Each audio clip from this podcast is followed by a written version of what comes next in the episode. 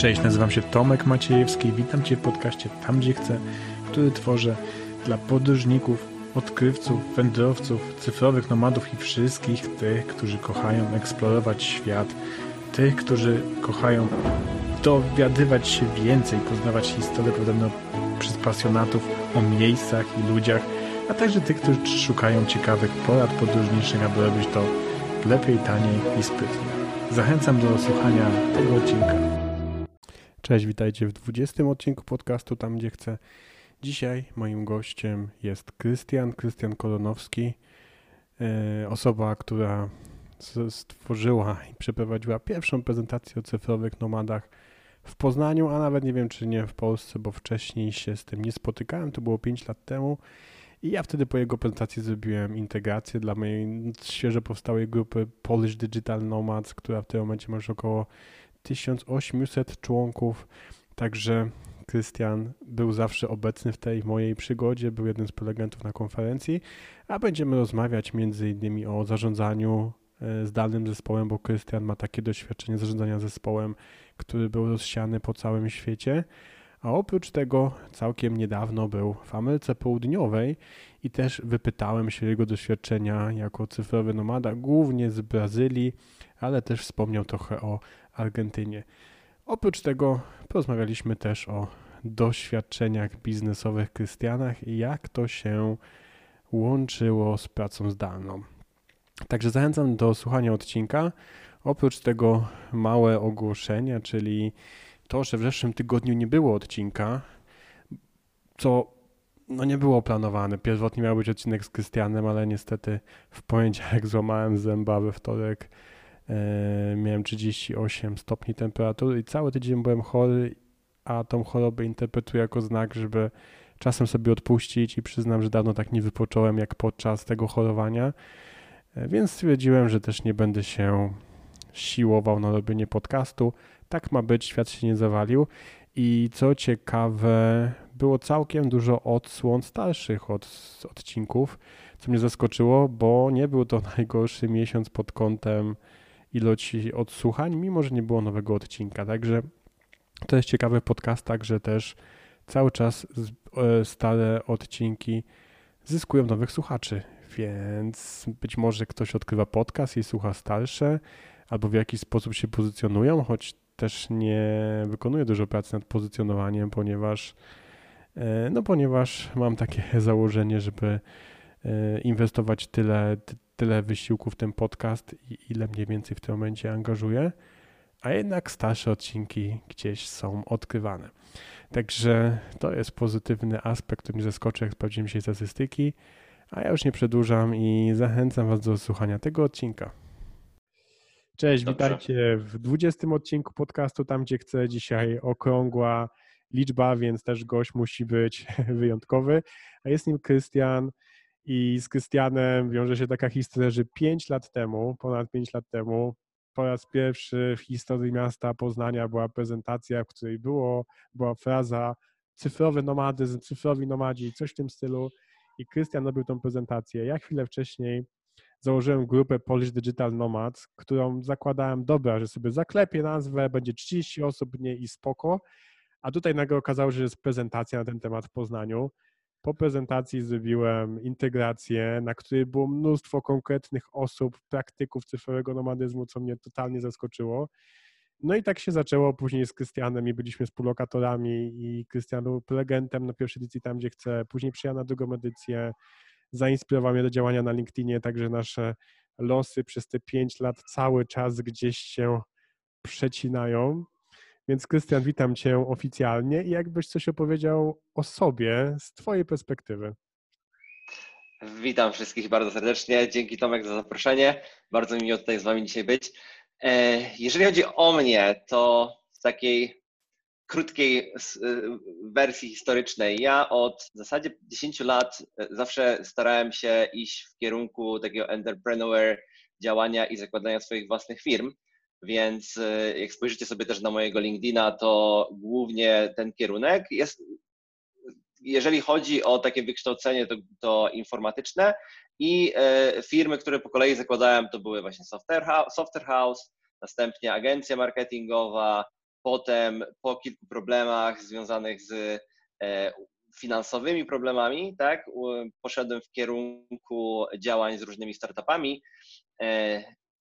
Z czasem przebranżowiłem się bardziej w kierunku sprzedażowym, wykorzystując technologię do działania sprzedażowego. I e, zeszły rok minął mi na współpracy z startupem związanym właśnie z pracą zdalną, z promowaniem pracy zdalnej, edukacją o pracy zdalnej e, Remote How. E, a na obecną chwilę jestem konsultantem sprzedażowym, działam sprzedażowo z różnymi firmami i, i pomagam tym firmom sprzedażowo. Tak więc tak w dużym skrócie. Super.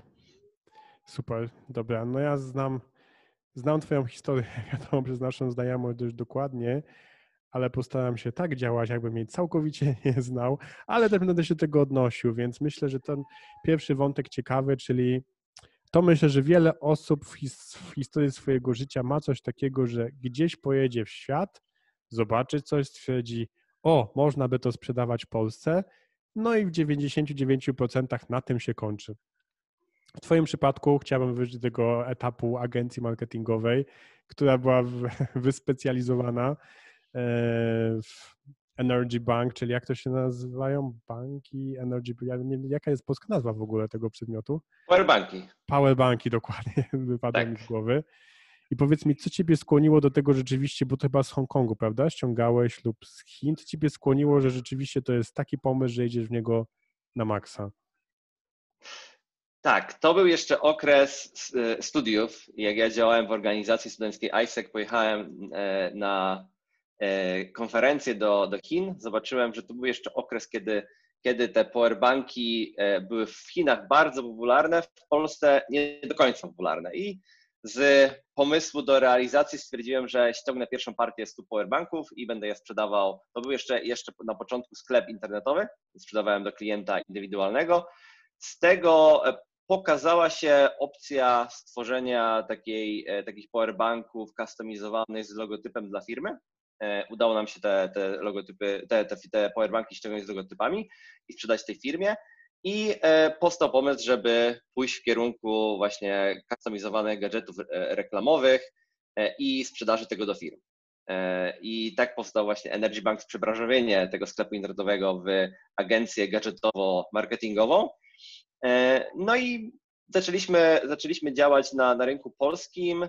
E, mieliśmy dosyć fajnych klientów, bo i tam pojawił się Lidl, i, i pojawił się Lech Poznań nawet, e, klub, klub sportowy, więc dużo takich fajnych korporacji, które, które z nami współpracowały. I, I co, działaliśmy dwa lata w zasadzie. Dwa lata rozwijaliśmy ten biznes. W międzyczasie pojawił się też pomysł na E, bo ja, ja zawsze staram się trochę usprawniać, tak? Różne, różne rzeczy, które prowadzę. Ta agencja nie do końca mi odpowiadała w modelu, w jakim działała, dlatego pojawił się pomysł e, gadżetów reklamowych w modelu subskrypcyjnym. Firma zamawia, my dostarczamy w terminie co miesiąc, co trzy miesiące, co pół roku, ile tam potrzeba.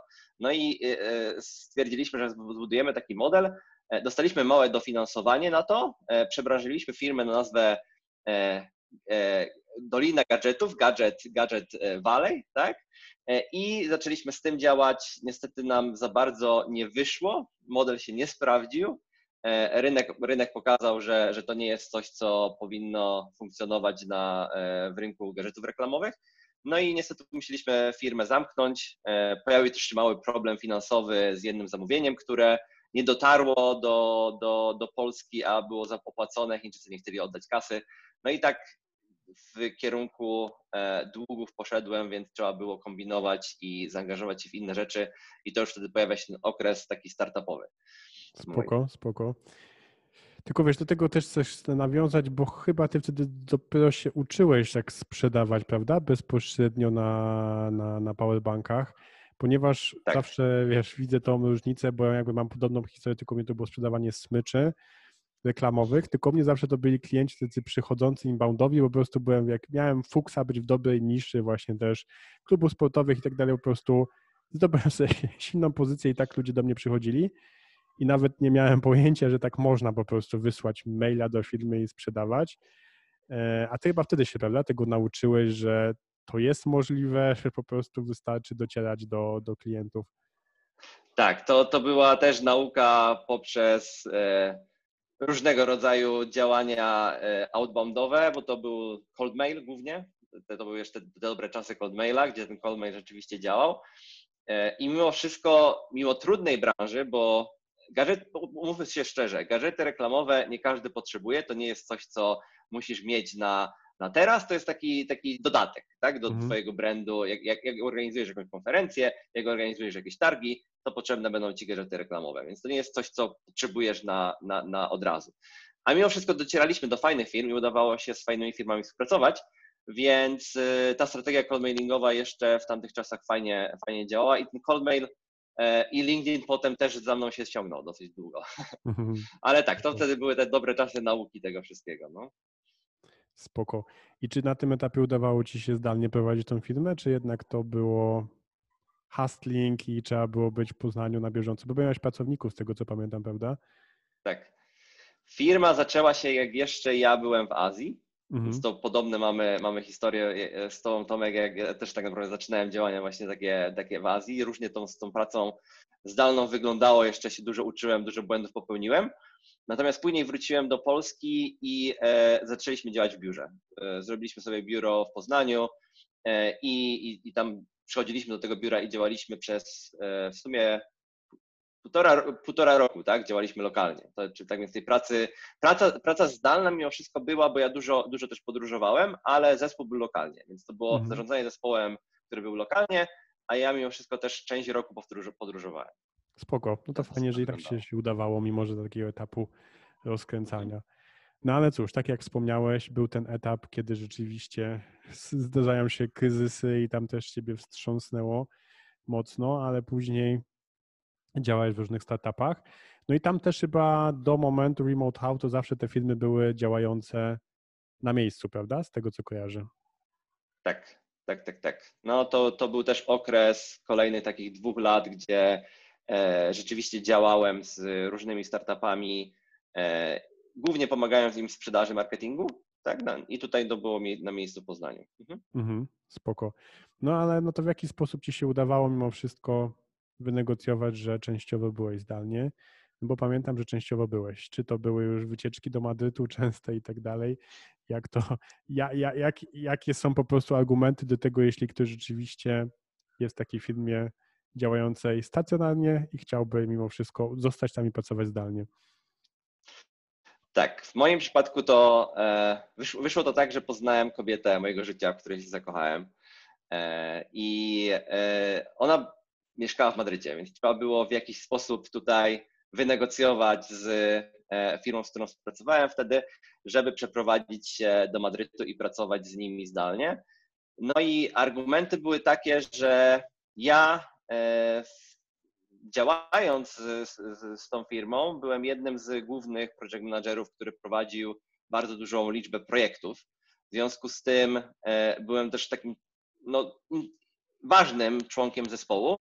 I e, jak zaczynałem rozmowy, to pokazałem też, że mimo wszystko, jak ja pracuję, jeszcze będąc w Poznaniu, pracuję z domu, czy pracuję e, ewentualnie jakoś wyjazdowo, to pokazywałem, że wykonuję swoją pracę z jak najlepszymi efektami, nawet jeszcze lepszymi efektami niż jak jestem w biurze. Tak? Mhm. Czyli budowałem takie zaufanie, budowałem sobie taki fundament, że jak przyszedł ten moment wyprowadzki do e, Madrytu na kolejny rok, E, to miałem zbudowane odpowiednie fundamenty na to, żeby wykonać tak, pracodawcę że, i się wyprowadzić do, do, do Madrytu i pracować z całym zespołem wtedy zdalnym. Więc to było budowanie zaufania przede wszystkim moim mhm. zdaniem i pokazywanie, że jesteś naprawdę dobrym pracownikiem. Super, czyli jakość przede wszystkim i to jest, nie ma co szukać jakichś innychkolwiek sztuczek, skrótów i tak dalej, quality ponad wszystko. Zdecydowanie. Jakość, usprawnianie procesów, też moim zdaniem wychodzenie z pewnego schematu, bo mhm. często wpadamy, wpadamy, wpadamy ten schemat, bo ktoś nam go narzuca, ale jeżeli wychodzimy z tego schematu i pokazujemy, że można robić rzeczy lepiej, to e, zdobywamy jeszcze większe zaufanie, tak? bo usprawniamy pewne procesy, w związku z czym osoby, nie, dosyć, że wykonujemy swoją pracę, to jeszcze usprawniamy tą pracę i, i, pokazujemy innym, jak lepiej jeszcze pracować. Tak? No to w ogóle jest dla mnie sztos i, i wtedy można bez problemu negocjować różnego rodzaju warunki. Mhm, super, super. No to też pokazuje, myślę, inspiruje rzeczywiście, żeby na tym się przede wszystkim koncentrować. Dobra, to powiedzmy, wiesz, to przejdźmy na ten etap wyżej, czyli w sytuacji, kiedy pracowanie, ok, ale właśnie zarządzanie ludźmi zdalnie, czyli to, co myślę miałeś i po części i po części pierwszej filmie, no i później Remote How, czyli, mhm. czyli w jaki sposób dać sobie radę z tym, aby jakaś kultura powstała wśród ludzi, którzy się nie spotkali na żywo, bo chyba całego zespołu nigdy nie spotkałeś na żywo, prawda? W Remote How całkowicie, czy się udało? Pamiętam, że mieliście zjazd jakiś w Warszawie, kiedy się widzieliśmy, ale tam było tyle nacji, czy, czy wszyscy tam zjechali się wtedy, czy, czy jak to wyglądało? Nie, nie udało się zebrać całego zespołu. E, ja poznałem tylko główny core zespołu, będąc w Warszawie. Mm, natomiast jeszcze, jeżeli chodzi o, o, pracę zdalną i zarządzanie z, zespołami i pracą z zespołem, to wrócę jeszcze tylko na moment do, do, do, do poprzedniej firmy, e, bo mm, tam wyglądało tak, że ja byłem jedynym pracownikiem, który pracował zdalnie. Nie? Więc to jest duża różnica między byciem tą jedną osobą, gdzie reszta wszystka, wszyscy są na miejscu, a e, firmą, która jest rozproszona w 100% zdalnie i każda osoba jest w innym kraju, a nawet w innej strefie czasowej, bo to jest dwie różne zupełnie rzeczy. Mhm. Więc w tym pierwszym przypadku, e, no to powiem szczerze, że współpraca była dość trudna i wymagała ode mnie e, wielu nie, nie, nie, nie, nie to nazwać, nie wyrzeczeń, ale wielu mhm. takich, takiego podejścia odpowiedniego do, do, do tej sytuacji. Z tego względu, że bardzo często na przykład o mnie zapominano, tak? E, nie pojawiałem się na pewnych kolach, na których powinienem być. E, bardzo często omijano gdzieś tam moją, moją e, informację, którą, która ode mnie powinna przyjść w kilku decyzjach, które, które miały się pojawić w firmie i i no, no, też ciężko było, wiesz, tak jak gdyby zgrać się z zespołem, który w 100% pracował na miejscu i tym bardziej procesy były, wymagały też tego, żeby rozpracować z różnymi częściami zespołu, bo ja, ja, tak, ja jako project manager skupiałem różne elementy e, w, w, w tej firmie i musiałem współpracować z różnymi zespołami. W związku z czym, kiedy wszyscy są na miejscu, a ty jesteś jedyną osobą, która jest zdalnie, no nie było to tak naprawdę łatwe. E, I e, gdy przeszedłem do pracy z Remote How, to tutaj sytuacja wyglądała zupełnie inaczej, bo każdy już miał to zrozumienie pracy zdalnej, wszyscy byliśmy zdalnie. E, nawet jak się zdzwanialiśmy na, na Zoomie, to było jasne, że wszyscy powinni mieć włączone kamerki, że wszyscy powinni się wyciszać, jak inna osoba mówi, tak? Więc takie podstawowe rzeczy, nawet komunikacyjne, były już ustalone. E, druga rzecz, komunikacja ta e, asynchroniczna na Slacku czy, czy innym narzędziu, które się używa, e, też zupełnie inaczej wyglądała komunikacyjnie, kiedy masz zespół już w 100% rozłożony zdalnie i wiesz, że musisz tak, tak, tak jak gdyby over-communicate, jeszcze więcej wiesz, tłumaczyć na, na tym Slacku ludziom, co, chce, co, chce, co masz na myśli i co, co ci chodzi po głowie, tak? Więc y, to, to, już zupełnie inaczej wyglądało, bo tam była zupełnie inna kultura właśnie organizacyjna, o której wspomniałeś, tak? Kiedy, mhm. kiedy masz firmę, która nie ma tej kultury w pracy zdalnej z innymi osobami, no to ta, ta praca zupełnie inna, innym torem pójdzie, niż jak masz już firmę, która ma tę kulturę ukształtowaną. I oczywiście tą kulturę można budować, tak? Bo mhm. E, na obecną chwilę nawet firmy, które były zmuszone podczas COVID-u pracować e, zdalnie, no to musiały w pewien sposób zaczynać tą kulturę tworzyć, tak? Od, od zera ale no to da się jak najbardziej utworzyć, zbudować, wypracować pewne reguły współpracy. I, e, I wtedy też project, managerowi łatwiej jest zarządzać takim zespołem, tak? Tylko musi mieć tą kulturę e, pracy zbudowaną i pewne zasady współpracy opracowane. Nie? Tak, tak. I nawet chyba o NetGuru słyszałem, czy jakiś, chyba, chyba o NetGuru, tym naszym jakby naszej, jednej z ulubionych film, którą z dużo rozmawialiśmy, jako obserwatorzy poznańskiego świadka przedsiębiorczego. No i właśnie przy NetGuru słyszałem, że też dużo ludzi wraca teraz do biura często, no bo nie chcą być, być właśnie, mimo że tam jest ta kultura pracy danej też rozwinięta, no ale chcą być bliżej pewnych wydarzeń i tak dalej. I też czytałem niedawno o tym, jak ta praca zdalna wpłynie na Dolinę Krzemową, że tam tak mhm. dużym stopniu istotny jest ten przypadek, czyli po prostu ktoś kogoś gdzieś spotka i się tworzą jakieś biznesy, jakieś współprace i tak dalej, o co jest trudniej w takim tak. zdalnym świecie. Więc to też jest interesujące, jak duży jest ten aspekt tego, że rzeczywiście ktoś na przykład może z kimś nawiązać kontakt przy ekspresie, przy kawie, czy to mówię ogólnie świadku przedsiębiorczym, czy na przykład we firmie, kiedy też wiadomo, są różne szczeble i tak dalej.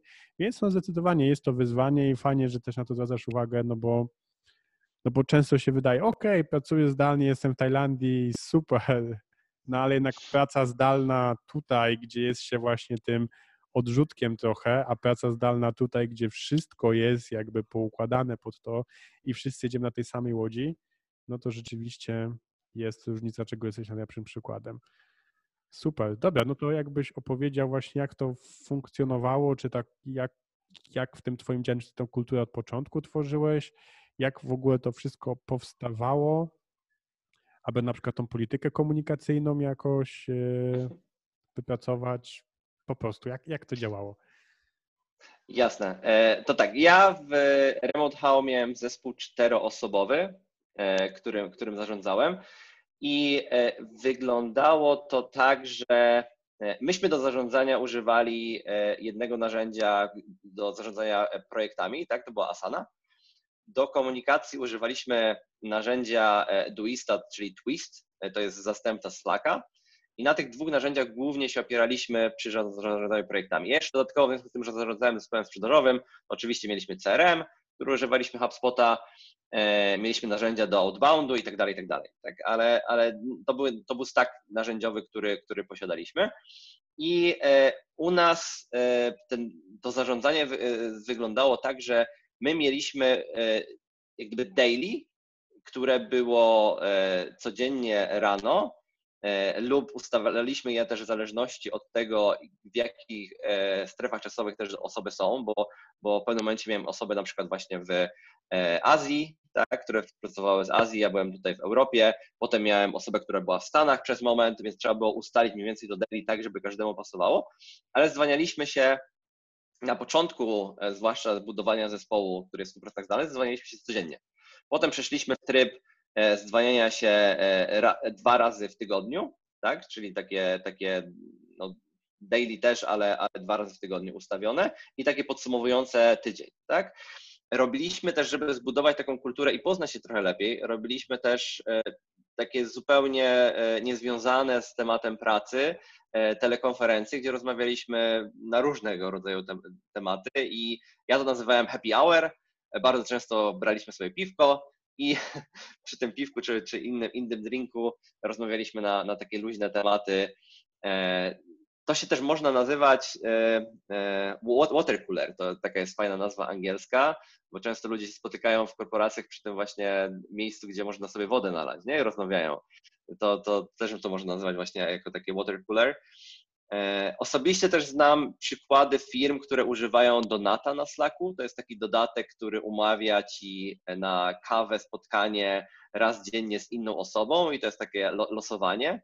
Ja, my osobiście tego nie używaliśmy, ale bardzo ciekawy też przykład, żeby wylosować sobie danego dnia jedną osobę, z którą się po prostu dzwaniasz i rozmawiasz też na zupełnie luźne tematy przy kawie.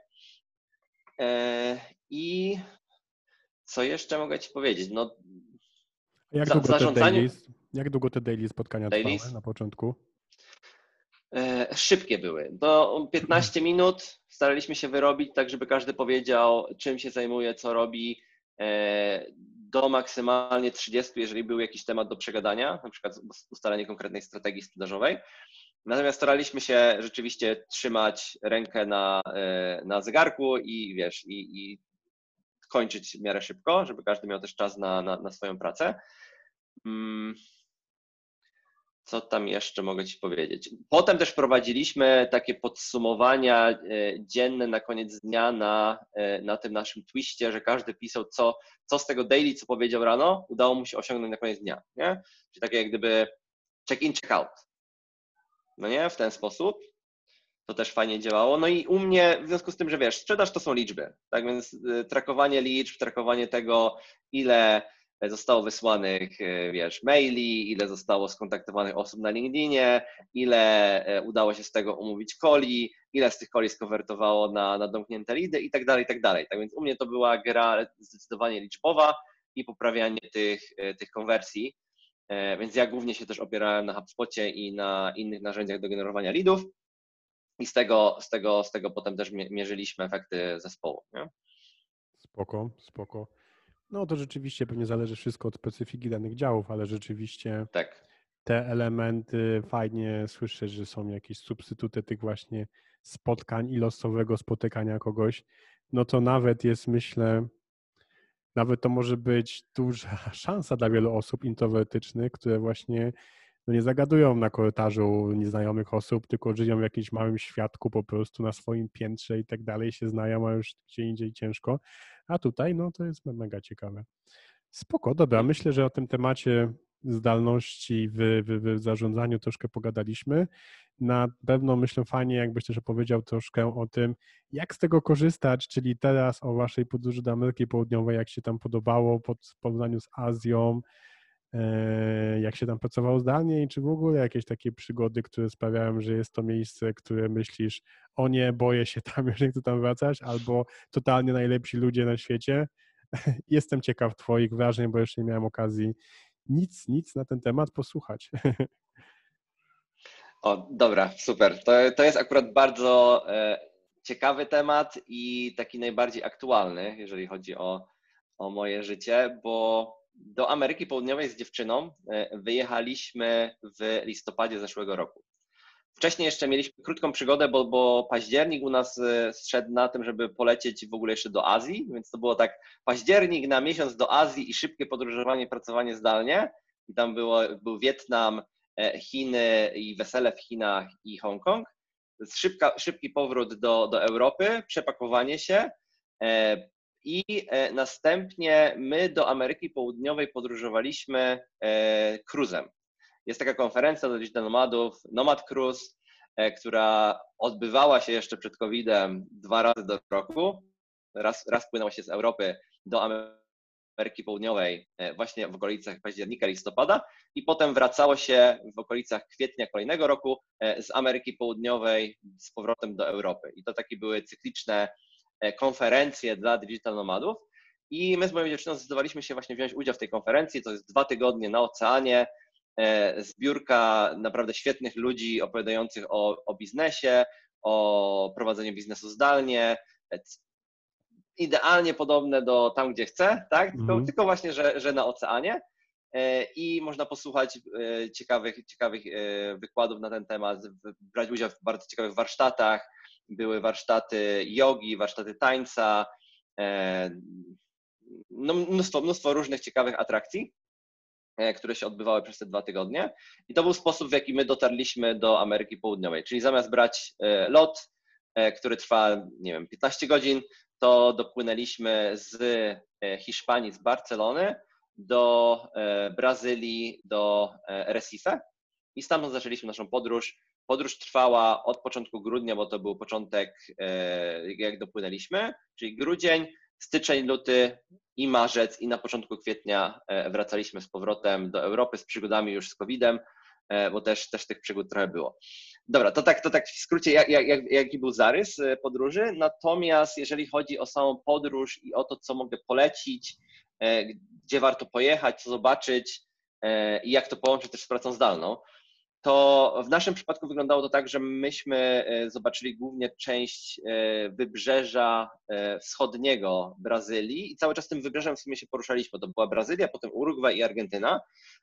I jedna rzecz ważna, jeżeli chodzi o Brazylię, to odległości w przypadku podróży po Brazylii są ogromne, więc tam trzeba wziąć pod uwagę, że planując podróż kupujcie loty, bo inaczej ciężko przejść, prze, nie wiem, przejechać autobusem. Tak jak po Azji jeszcze można, powiedzmy w, w Wietnamie, przejechać z północy Wietnamu do środkowego Wietnamu autobusem i to zajmie ci całą noc i są takie autobusy. Tak przejechanie z północy Brazylii na środek Brazylii zajmie ci trzy dni.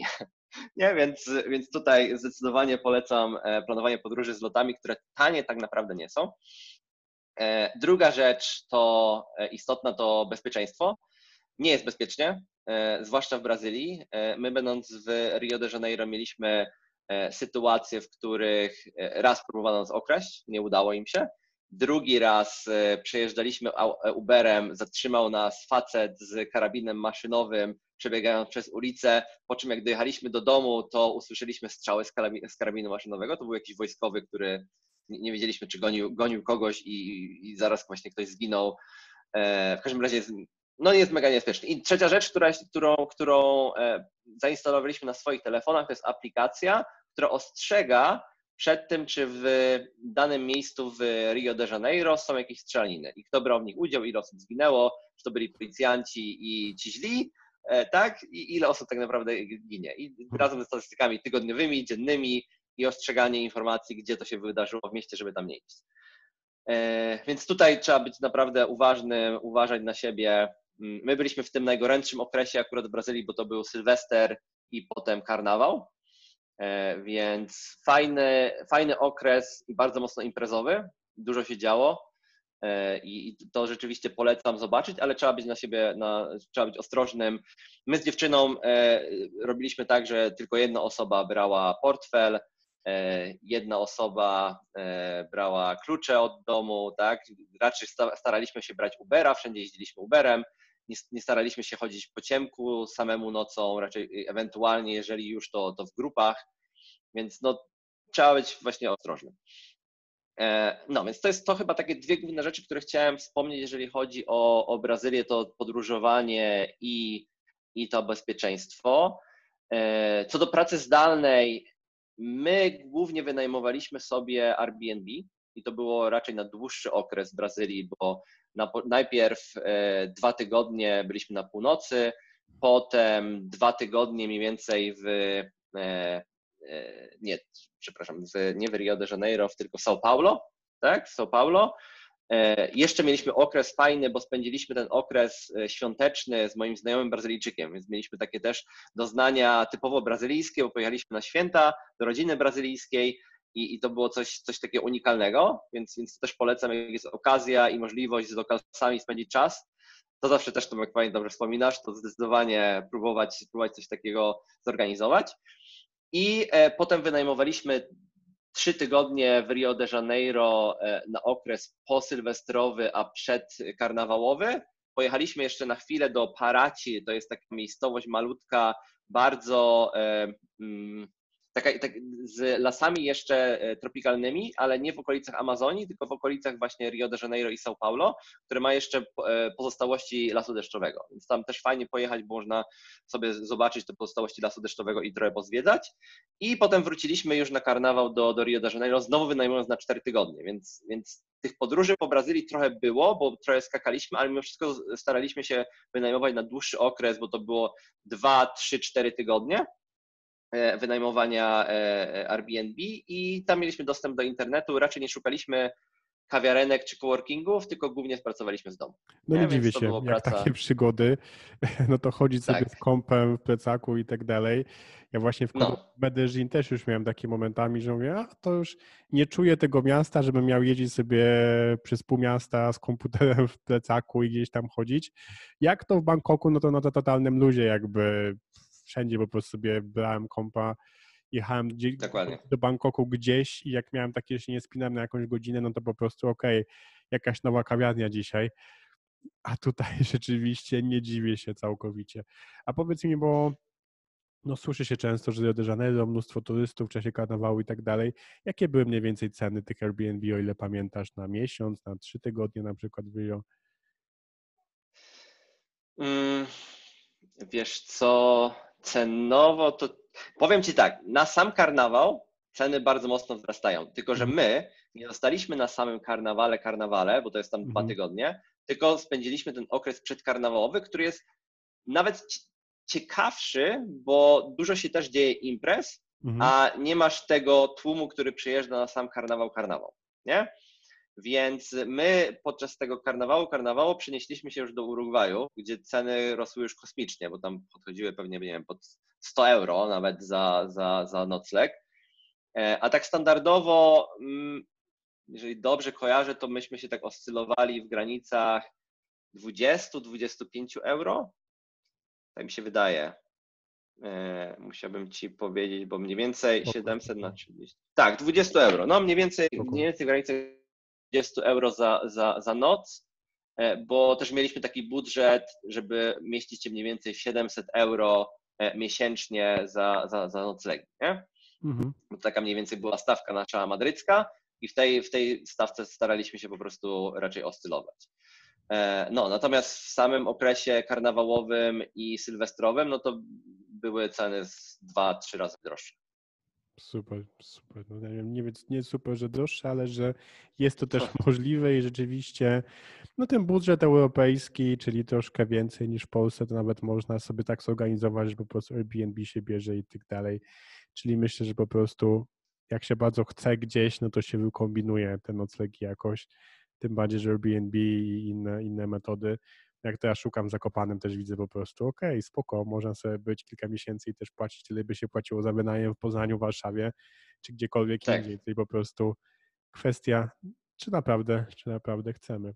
Spoko. To tak wiesz, zbliżając się do końca, to jak pozwiedzałeś trochę Azję, Amerykę Południową i tak dalej, Europę, to które miejsce tak najbardziej czujesz, że rzeczywiście, czy też, czy też właśnie nasz Poznań, że, rzeczywiście e, może, może właśnie wiesz, bo jakby dorzucimy trochę sentymentalizmu, to wiadomo, że Poznań wygra, ale jakby od, tak obiektywnie spojrzeć, które miejsce tak czujesz do życia, że rzeczywiście jakby się nie miało jakichś takich powiązań rodzinnych, byłoby dla ciebie najlepsze na świecie. Wiesz co, po Brazylii my jeszcze byliśmy w Argentynie, w Buenos Aires i mhm. powiem Ci szczerze, że, że, że to Buenos Aires jakoś tak mi kliknęło. E, okay. I z jednej strony znacznie bezpieczniej, naprawdę bardzo bezpiecznie się tam czuliśmy, e, po Brazylii to już w ogóle. E, druga rzecz, klimat podobny do takiego hiszpańskiego klimatu i, i dużo rzeczy się dzieje i dużo rzeczy biznesowo też się dzieje w samym Buenos Aires.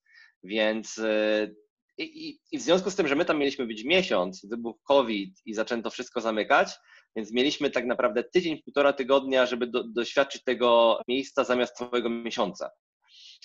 I taki pozostał niedosyt, że na pewno bym chciał tam wrócić, bo bardzo mi się tam spodobało, a nie doświadczyłem tego całego elementu związanego z Argentyną, z tango, bo zaczęliśmy chodzić na tango e, i, no, no jest, pozostał po prostu niedosyt, więc zdecydowanie, zdecydowanie ta Argentyna i Buenos Aires. No a wiesz, ja, ja chyba podobnie do ciebie mam też jakieś e, takie e, miłość do, do Azji i, i do, do tych krajów azjatyckich, bo jedno to jedzenie, drugie to ludzie, e, trzecie no bardzo proste podróżowanie po Azji i, i bezpieczeństwo. Zdecydowanie ciągle ta Azja gdzieś tam zawsze ciągnie, nie? Więc do, do tego, żeby tam tam wracać, prawda? Jak najbardziej, jak najbardziej jest tam to życie jakoś łatwiej płynie.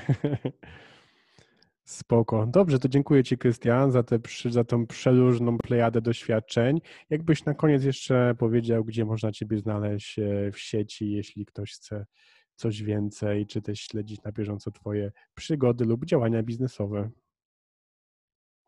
Jasne. Mnie najłatwiej znaleźć na LinkedInie. E, Krystian Koronowski, albo teraz e, po zmianie e, trochę imienia na LinkedInie, bo Chris Koronowski, to w związku z działaniami na zagranicę, łatwiej, łatwiej tak naprawdę się dostać e, do, do klientów zagranicznych, jak ma się bardziej angielsko brzmiące imię, więc najłatwiej po prostu na LinkedInie i, i tam jak najbardziej też jestem, jestem dostępny, zawsze coś odpowiem na, na wiadomości. Super, dzięki wielkie w takim razie, no i do zobaczenia już na żywo. Dzięki bardzo, Tomek. Dzięki. Do usłyszenia.